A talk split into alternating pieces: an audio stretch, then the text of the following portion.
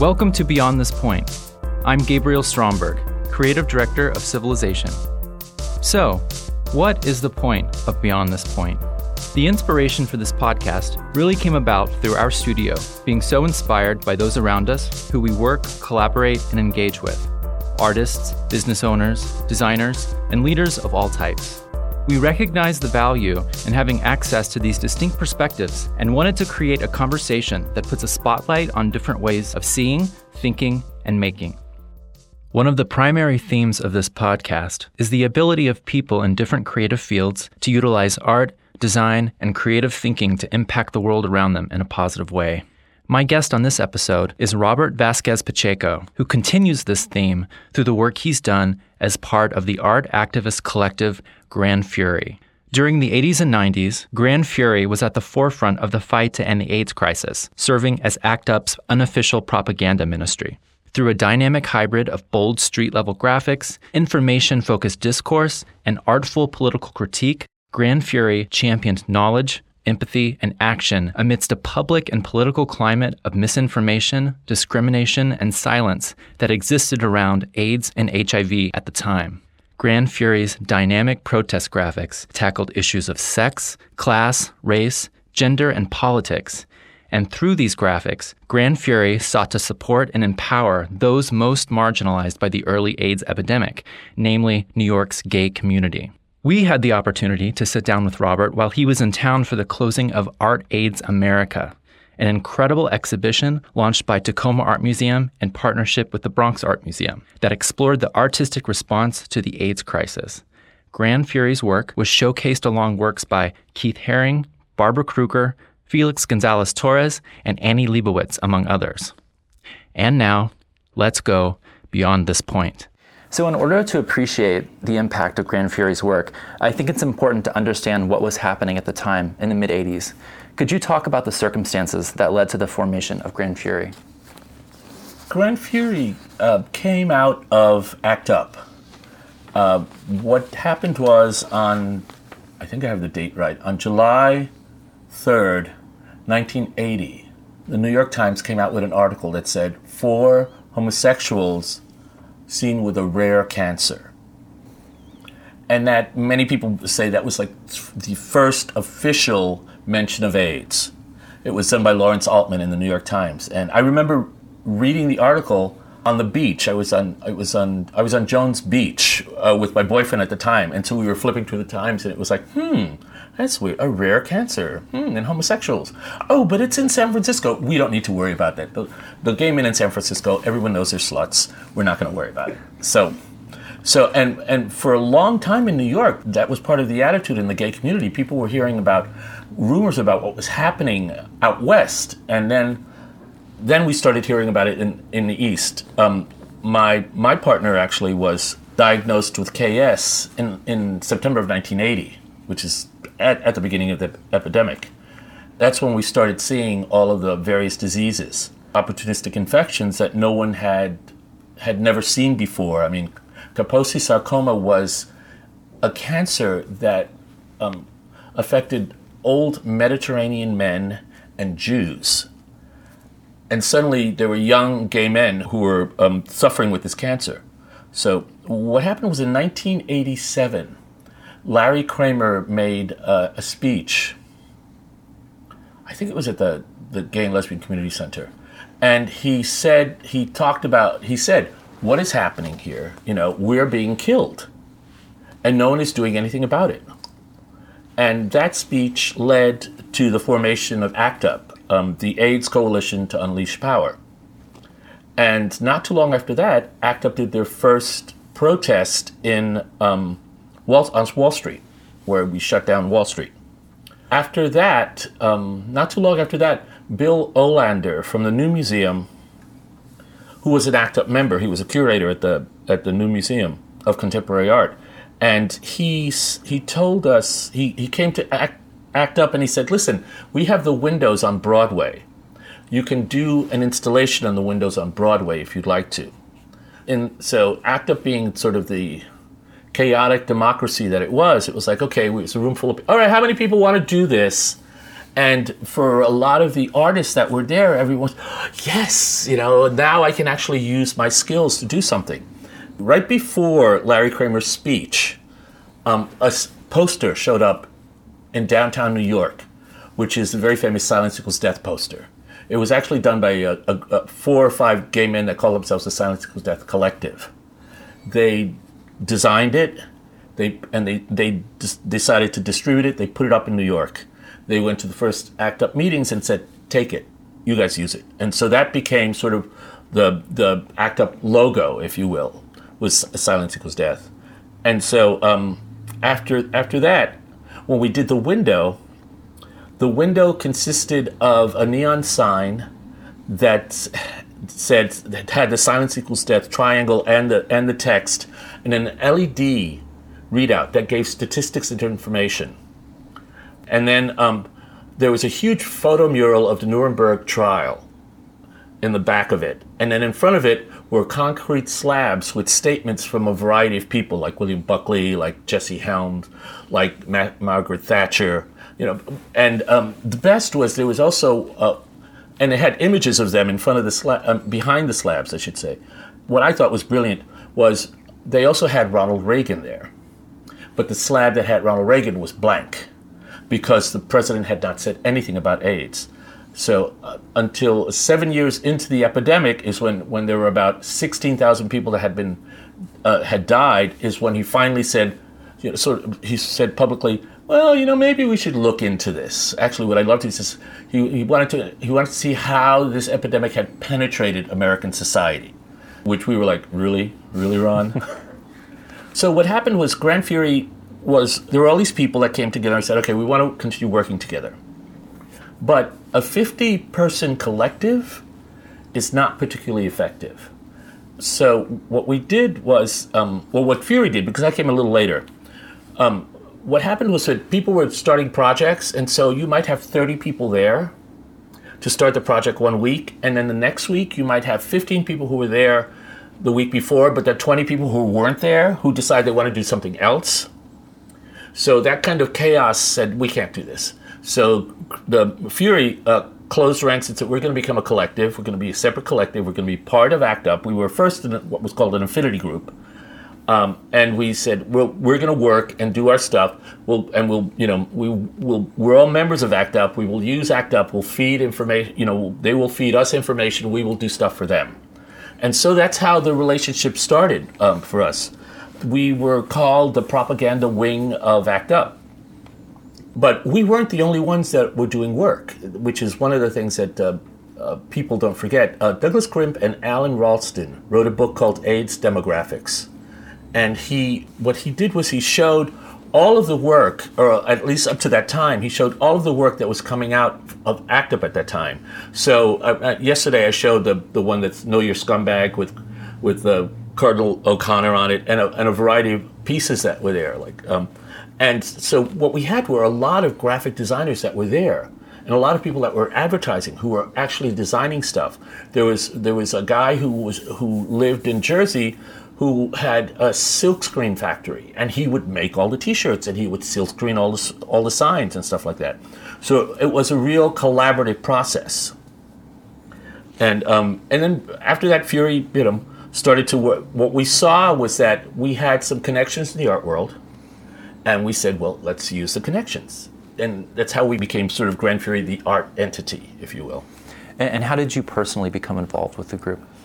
Creative Time, which is a arts funding, public arts funding group in New York City, wanted to do something about AIDS. Um, Cee Brown, who was the director there, would, went to the initial ACT UP meetings, and he, and so he wanted to do something. And they had had there was a show that was around the city with, a I, I forget how many museums were participating, but El Museo del Barrio, which is up, up in Spanish Harlem, was was participating, and so he said, "Listen, why don't we do this? You know, why don't you guys do something in El Museo?" Which everyone sort of freaked out about. Oh, we can't do that. All right, all right, all right. I'll do it. I will do it. So so I helped to pull together uh, some of the work with uh, Deb Levine, who was working at Creative Time, and a, a, group of other people. And what we did was we did, there was a corridor in El Museo.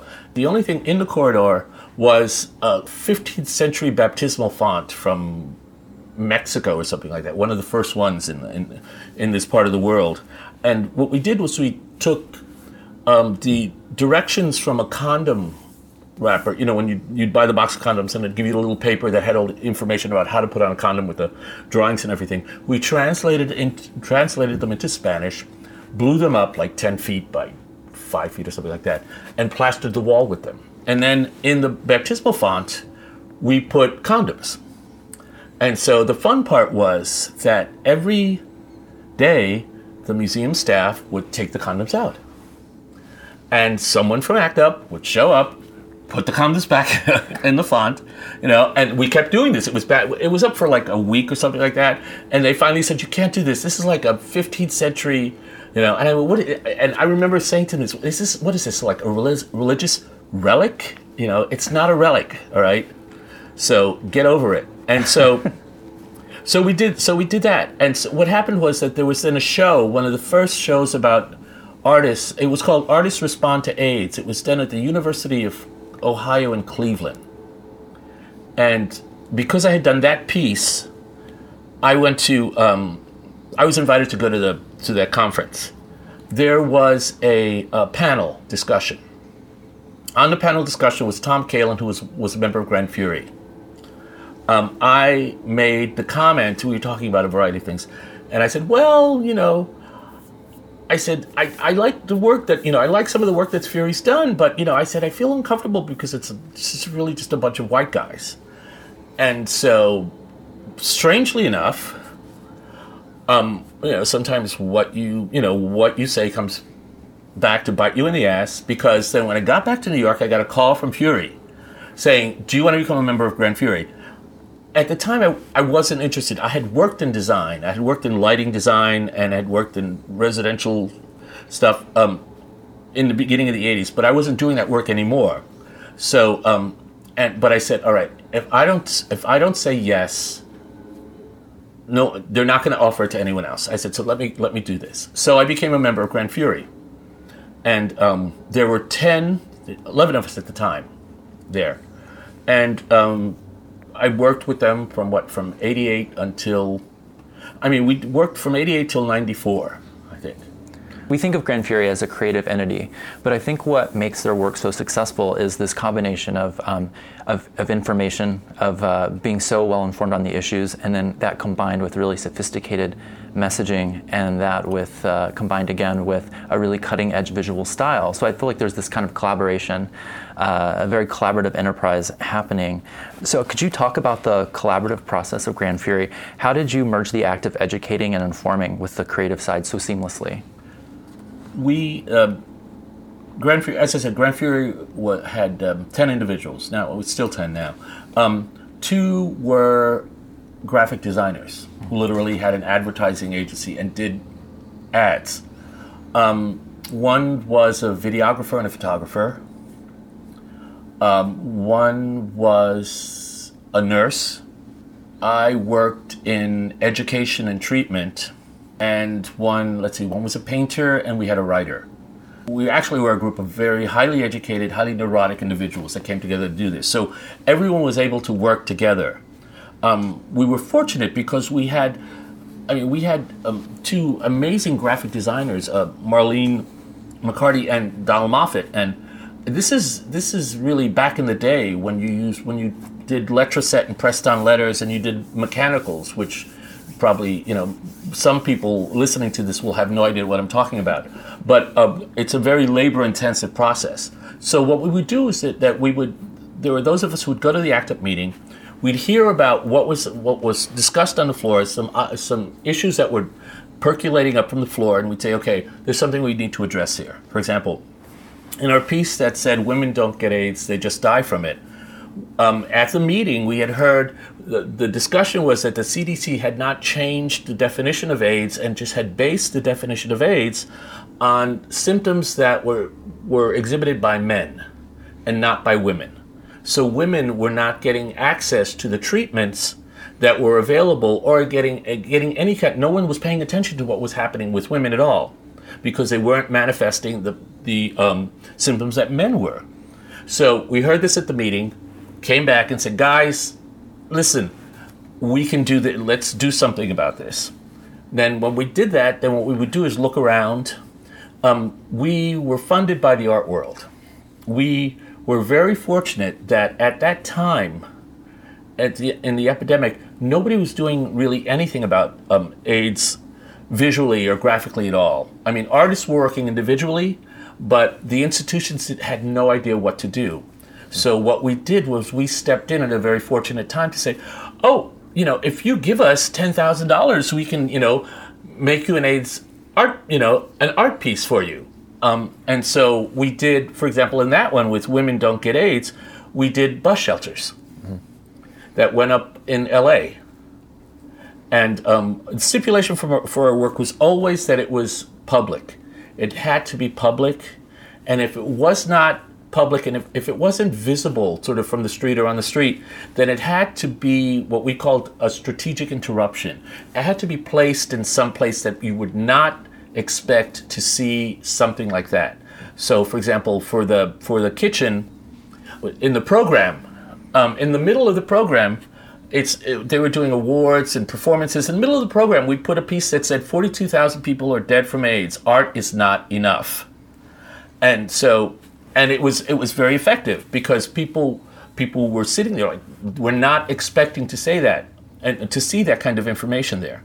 So I think that the combination of getting information from ACT UP and then the amalgam of both individuals and sort of um, disciplines were able to come together to be able to produce work. So we would fight over stuff.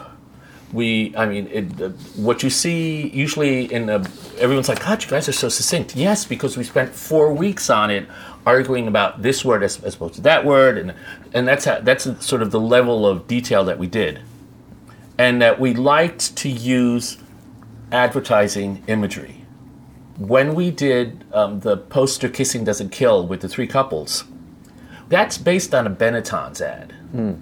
That came out at that time. Benetton's was doing those ads with the white background and the, and, and the variety of people. So we did it as a Benetton's ad. When it went out, people started calling Benetton's, both to complain and to sort of applaud what they had done. And Benetton's had no idea what they were talking about. So they had to do some research, and then they decided not to say anything to us. We were fortunate that way. We did we we did things like that that we got away with because no one no one said we're not gonna you know we're not gonna sue the people that are doing AIDS graphics. That would just sort of be um, not cool. So you know, when mentoring uh, younger designers and students, we often use Gran Fury's work as an example of how to use design to tackle really tough issues. And I think it's interesting, especially talking about the Benetton inspired bus ads. You guys took a, a, very dark and serious thing, but you responded to it in a way that was really sometimes uh, fun, fresh, uh, stylized, uh, uh, sometimes even sexy. I, how did you how did you toe that line between wanting to communicate the severity of a very dark situation and to educate, but also wanting to create something that energized and empowered? I think the first, the most important piece, I think first first was the message. What is the information that we can that we want to give, and how can we give it in the most clear, in the most succinct, in the most understandable way? So that one of the things that we did was that at no time in do the visuals overwhelm the message in a, a Gran Fury piece. The visuals are always in the back, even with our poster aids, um, menus, comments, or beat it.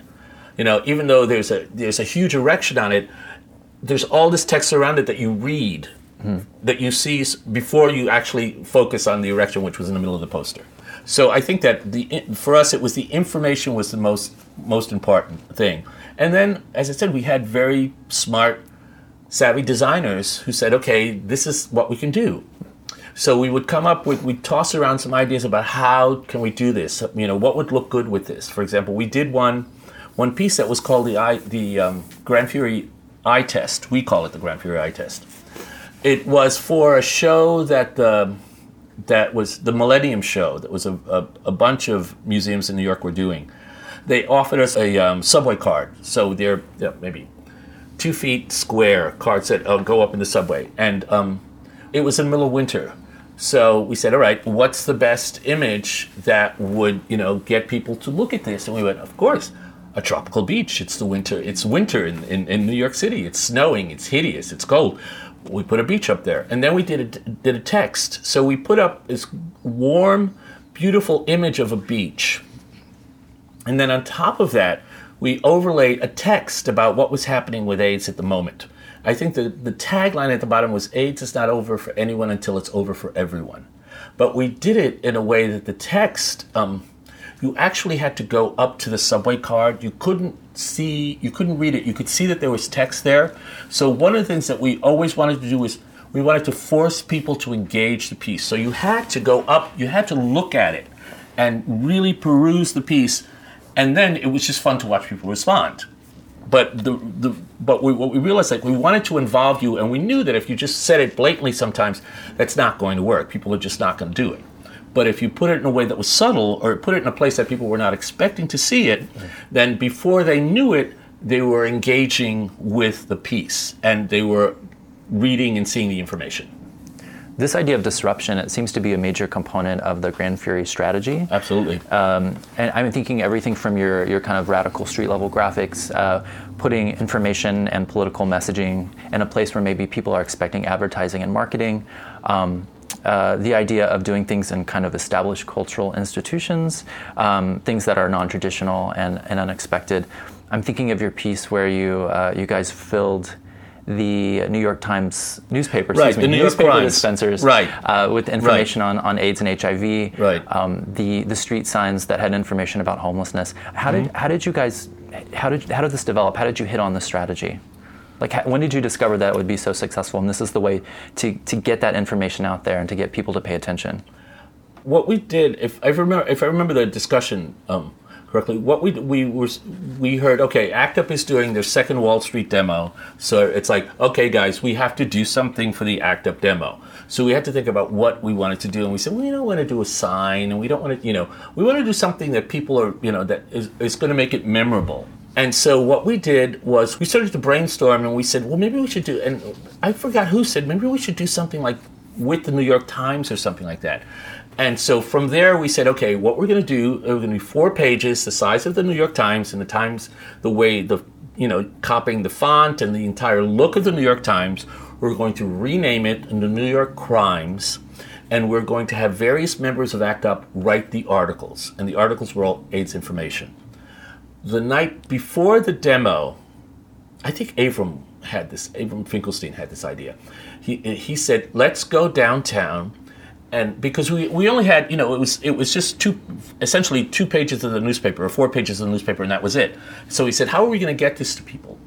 Well um, we said all right. Um, and because breaking the law was something we enjoyed doing we said okay what we're going to do is we're going to go downtown we're going to open up the news boxes we're going to wrap our paper on top of the new york times and then put all the papers back in the newsstand so that so that everyone, and then it was just fun to watch people buy the New York Times and grab it, you know, and because we did it in Wall Street, so people were grabbing them in Wall Street and walking, you know, putting the Times under their arms and walking away and taking it into their office. and, and places like that. So we realized that it was a it was a perfect way to distribute it because people were not picking up on it until they actually again until they started reading it and said, "What is this about? This is not the Times."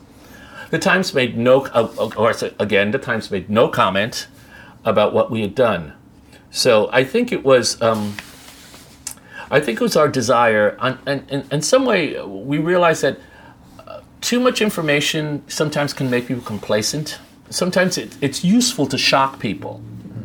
Not all the time, but it, there are times that it's useful to shock people to make them actually pay attention. Because I think now, for example, now a lot of AIDS information, uh, people see it and their eyes glaze over because there's so much of it now that people don't actually pay attention to it anymore. So for that piece, I think we were fortunate in that we came up with that strategy that worked. And because we were working with an organization that, you know, we would break the law and ACT UP would break the law. Now, when we said what we were doing, the, the floor, the floor of ACT UP was generally about 400 people every week. We t- took it to floor, everyone was like, yes. And so people just grabbed hand and they just fanned out over the city to do it. So one of the fortunate things we had is that we worked with ACT UP, and ACT UP would do things. You know, ACT UP was very willing to do stuff like that. So um, so we had individuals who would volunteer to do stuff for us all the time, which is great. You mentioned that today people's eyes might possibly glaze over. Do you, do you think that in the current digital realm that if you had to respond today to this, that you would maybe take a different approach?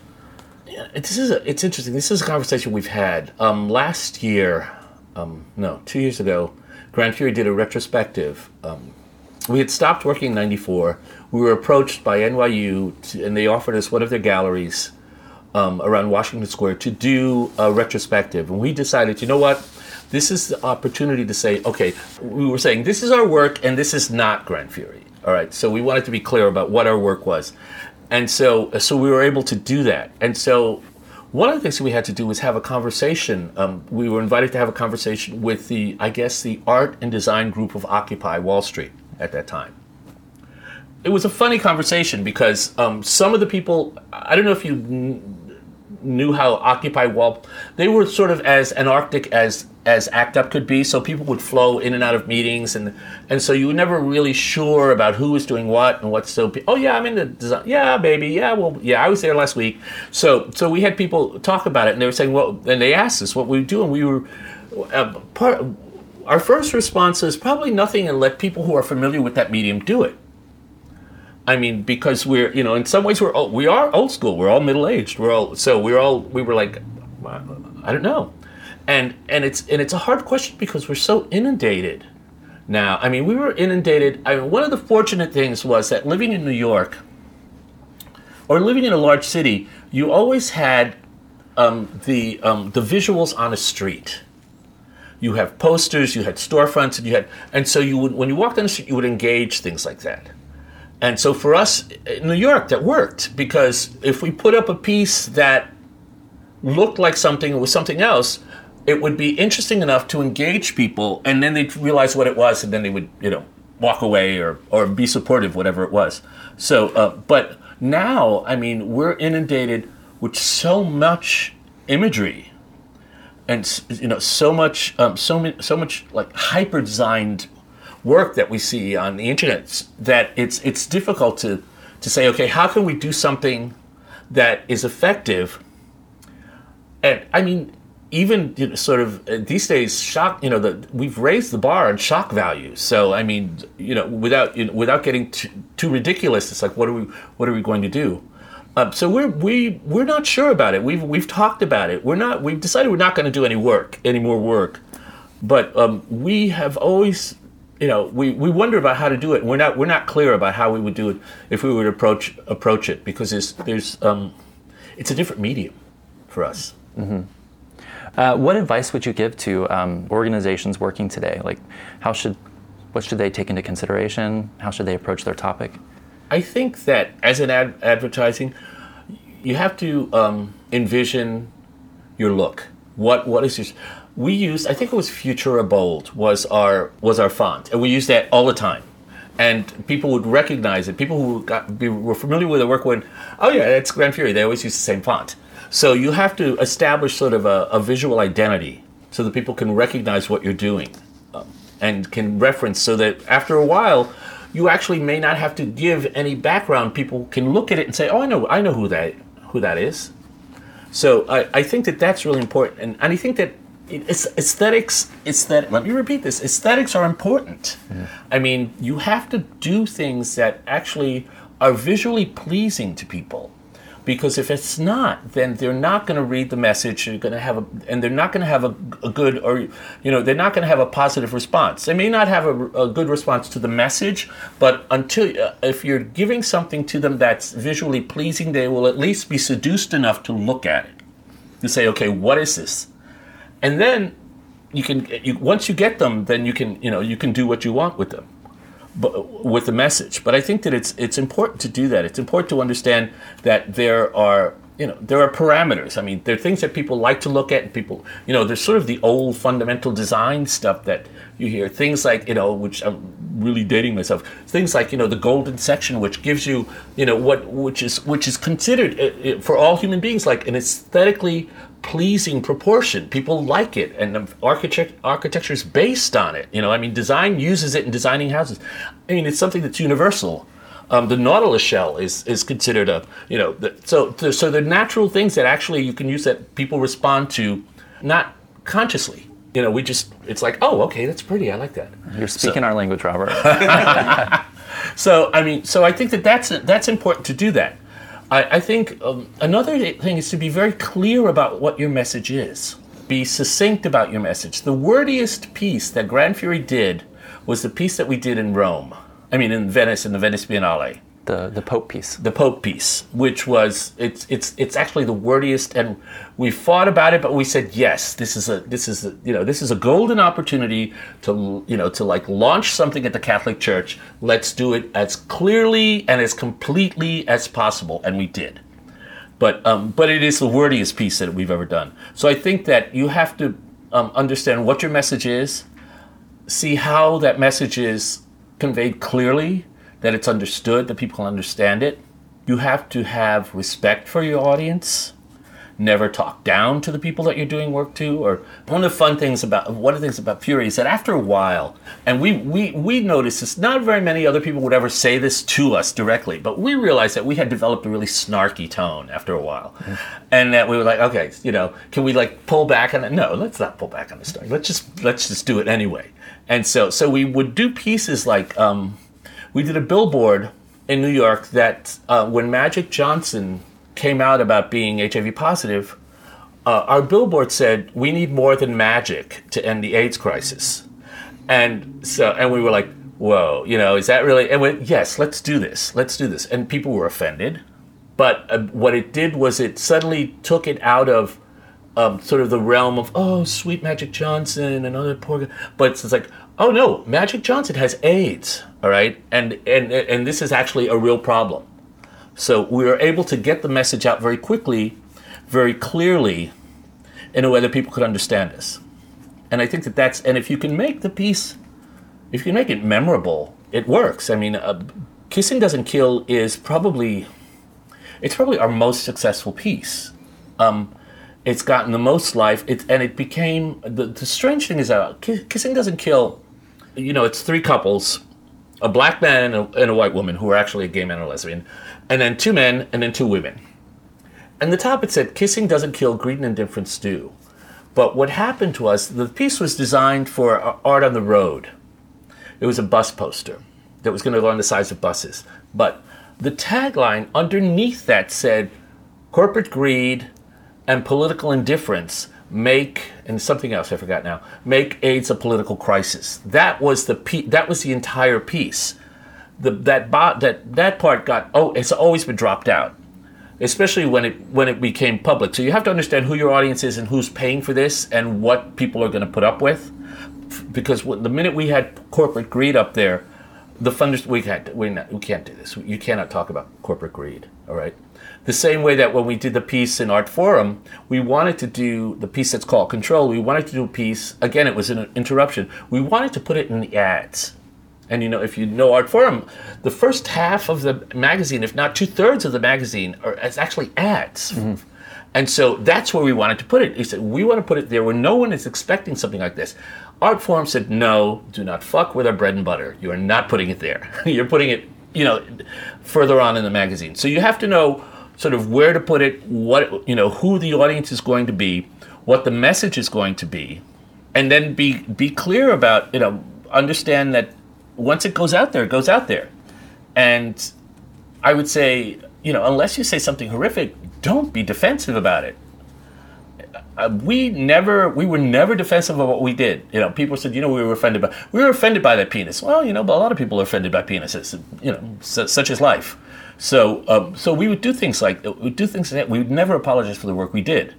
So, I think it's important to to sort of have all of that stuff to understand what the message is, who your audience is, what language you're speaking. Make sure that you're speaking in a language that your audience understands. We had the audacity to do a piece in Montreal that turned out to use the slogan from the Quebec separatist group. It was the exact same slogan for the separatists we pissed off the Canadian government because because we were not we did not do research. It was one of the few times that we didn't do enough research to say, wait a minute, this is not what we should be saying because suddenly it went from AIDS to you know, politics of of of self um, what is self determination.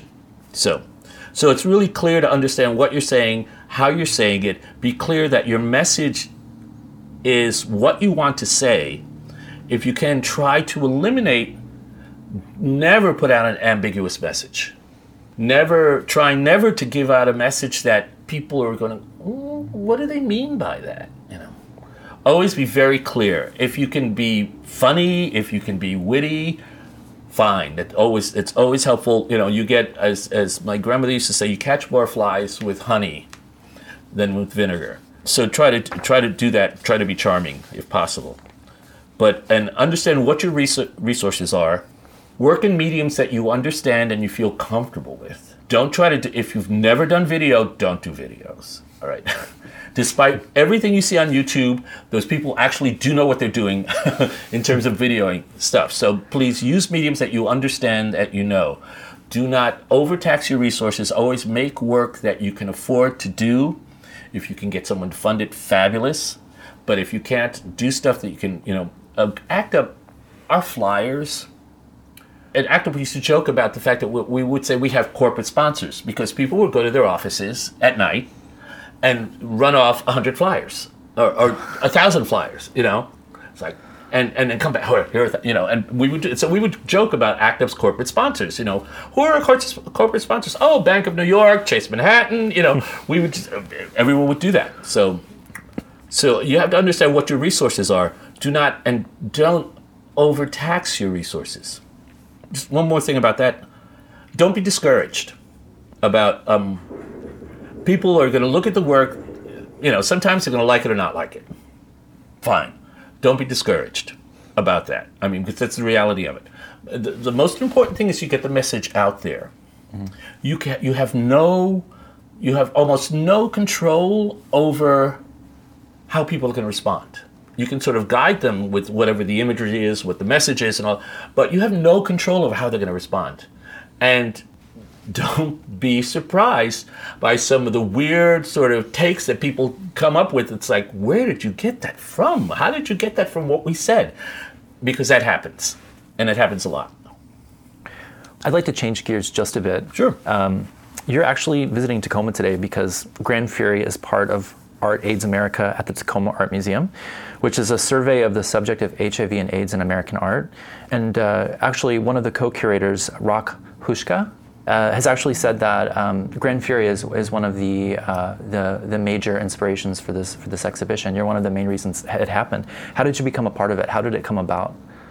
Um, Rock approached us maybe a year ago mm-hmm. to say they're having this show, it's AIDS show. We want to put you know we want to put some Gran Fury stuff in there, and um, at this point in time, I mean Gran Fury, we've mellowed out. I mean there was a time that we had very specific demands when, we, when people wanted our work. I mean, one of our demands used to be it has to be public. Mm. It's a billboard, it's in the window of a museum, or it's a bus, it's something, but it has to be public. It is not sitting on the wall in a gallery.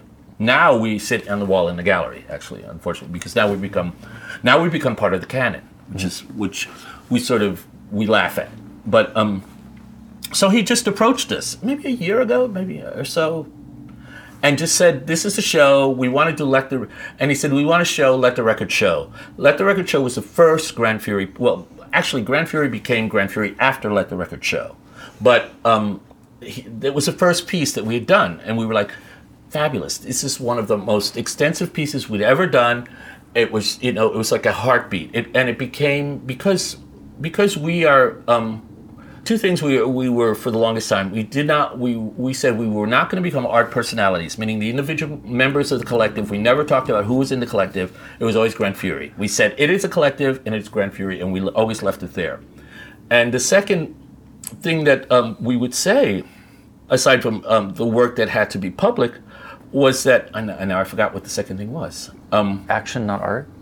We were not making art objects. That's what it was. Thank you. I think you're quoted in an interview as saying uh, that uh, Gran Fury never wanted to see a piece at auction 25 years later at Sotheby's. It's true. It's true. Um, and we learned that some some millionaire bought uh, bought one of the bus posters and has it in his collection now. Which, and all of us were very clear about that. We did not want to make art objects. These were not art objects. These were activist AIDS activist graphics. These were tools for people to talk about the epidemic. This was not something to hang on your wall. It now hangs on your wall.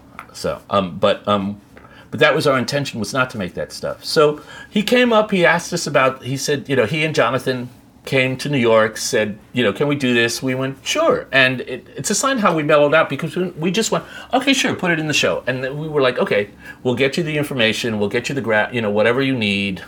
Know, and so it ended up in the show. I uh, until later we found out that he had built the show around Gran Fury and st- and then we went, oh, if we had known that, you know, if we had known how central we were to the show, then we would have made some other, you know, we would have made some other, we would have gone back to, okay, well, it has to be in the window of the museum then. Mm-hmm. No, so um, but and so he, I, I I guess he built a show from that from that piece. I mean, I'm, I'm I mean, I'm, I, every, no, we've all seen it actually. I thought, well, we've seen the, see, I've seen it in person. Everyone else has seen it in the catalog and it's it's it's a pretty good depiction of the piece, actually. And, and along with Gran Fury, it, it, includes work by some really notable artists: Barbara Kruger, Robert Mapplethorpe. Does participation in this lineup does it fall in line with the with the Gran Fury mission, being being part of an exhibition with people who are, are more art than activists? But we were in the Venice Biennale. You know, you know, you can't more you can't get more artsy fartsy than that. I mean, we were in a, you know, in the Millennium Show, we did that subway card and they had the party, and I was sitting at a table because, of course, again, I, all right, someone has to represent. I'll represent. I went. I'm sitting at I'm sitting at a table with Barbara Kruger and Jenny Holzer, and we're talking about stuff. Yeah, and so it was like, and at one point I just went like, "What the hell am I doing here?" And and so and everyone had started teasing me like, "Did you get Barbara's number? You know, do you are you going to hang out with Jenny and stuff like that?" But I mean, we we realized we had Gran Fury had a very, very, we, we're in a very precarious position. We wanted to use the art world, but we didn't want to be co opted by it. And we knew that it was very easy to be co opted by it. In some ways, we were because because museums, institutions were saying, well, if we do a Gran Fury piece, then we've done something about AIDS. So we're, we're, you know, we're socially conscious, we're being responsible, not you know we've done what we're supposed to do so it was it was difficult because that's one of the reasons why for example we always said put it in the street mm. put it out don't put it in the gallery um, so do you th- uh, I mean do you think that's the main difference between uh, just kind of comparing your work to uh, like Barbara Kruger and Jenny Holzer, I mean, there are very there are some similarities with the way that you use text and imagery, and uh, even uh, there's an, an, activist element in, in, all of the work. Yes. Uh, where, where, what is the difference? What is the difference? Is it the idea of being co-opted, or? I think I think part of the difference. Um, and, and, and, and, I'm sorry to interrupt, but I think it's interesting now too in the history books, your work is alongside each other. Yeah, yeah, and, uh, yeah. I know. It's. Um, I think that um, our focus. Gran Fury came from a group of people that were working as activists who had a particular message they had to put out. Mm. And I'm not. I'm, I'm no way saying that you know Barbara Kruger or anyone else, you know, or, or, or, that we're better in any way than they are. But we had a very clear message as to what we were doing, and we were very clear that we were going to use the art world very specifically, and we were always very clear about using the art world. We're not going to be, we don't have any desire to be part of the art world. We want to use the art world and its resources to get to get work out. So consequently, our work always went out of the art world and was directed out of the art world. Whereas with some with some work, it just it stays in there and it becomes sort of you know it becomes a hall of mirrors where everyone starts to reflect each other, mm-hmm. and we had no desire to do that. I mean, we had it actually, and an, another thing was is a sense of urgency. I mean, we were we were we were talking about an epidemic that was killing people on a daily basis, so we had no time to sort of waste time and negotiating, sort of, and going through all of the stuff that one has to go through when one's in the art world. You know, so but it was it was always a very very clear for us that it was it was very you know it was a very very fine line that we were treading when we were in Gran Fury that it's like okay you know and we would sometimes talk about pieces like you know are we getting too sort of arty? Is this you know is this you know are we sort of doing going too far in that direction? And we tried to we tried to stay honest in the work that we did. So I think. I mean, did you ever run into the issue where um, if you went in one direction, you were you were kind of responding and speaking to one demographic of people, and then if you went to another, like because different kind of demographics respond to different things. Like in the context of the art world, you're definitely visible to a certain audience, where on the street you're visible to another. Right, but people in the art world go out in the street, and people and people from the you know from the street actually you know go into the art world. So we, what we tried to do is tread, stay. Uh, most important, I think, part was being public. That was that it was an understanding that the way the way that we spoke and the way that we presented ourselves was very specific. It was the way that we did it. We had we've always said, do the work. You know your audience. Do the work that you want to do based on the audience that you want to reach. I mean, in some ways, in the beginning, we certainly were snarky and talking to the art world. Well, we did the art, you know, the, the, I mean, the art, art is not enough stuff. is really sort of, you know, it's like giving giving the art world, you know, it's biting the hand that feed that feeds us. Because we would say, we would tell them, no, don't do paintings about, you know, it, paintings about AIDS are not useful at this point in time. We need to do more than that. In some ways, we, and, and it's, I hate to say it, but I know that for us, there were times we felt that people were like, "Oh, you're the conscience of the art world." It was like, "Fuck you, we are not the conscience of the art world," you know. But people start started to see us that way. So going back to the Tacoma show, uh, there's been some recent controversy around the exhibition. I mean, I I have to say I didn't follow a lot of it, but um, a large show, hundred plus artists, I think, and um, but unfortunately, as always happens in sort of big shows like this, um, representation um, sort of falls by the wayside sometimes. So, for example, it's 100 plus artists and there are only 25 women. That was it, only 25 women. And I, I'm not even sure if there are any women of color in that in that group of women that were there. So and um, so in, sort of in a similar vein, what we had were young black activists who went to the show and said we are not represented here. There were they said there were four there were four black artists there. Their argument was that, you know, the epidemic disproportionately affects African Americans in this country, which is true. And, you know, we should see that in the show. And um, some of us, myself included, was saying, well, let's separate this out. The show has problems with representation for a, for, for a lot of different groups. And so the, the show, in that respect, is problematic what we cannot do is change the history that happened. The, the show is a very particular time. In that time, there were not a lot of African American artists doing specific work about AIDS. Yesterday, what I heard was, which, which I loved, and I, I, I have to say I'll steal it, but it was like, that's bullshit. But they, they, what they said was, okay, well, the work, you know, every piece that an African American does carries that history with them. It's like, you know what? Not necessarily. It's not. It depends on the piece. It depends on what it's saying, and not everyone reads the history into the piece. So you have to be very clear about that. The pe- the pieces in that in that show were very specifically talking. You saw that every piece was pretty much specifically talking about AIDS in some way. Mm-hmm. And so the problem was that there weren't a lot of African American artists doing that at the time, or not not recognized, not seen. People were, didn't hear from them. I'm sure there were artists doing work. People were not seeing it. People didn't see it. And part of that goes back to the problems about representation, the problems about access. You know, in the museum, who gets who gets shown in the museum. You know, who has? I mean, our we were fortunate. We had art. We knew the art world. We had art world connections, so we were able to do that. But not everyone has that access.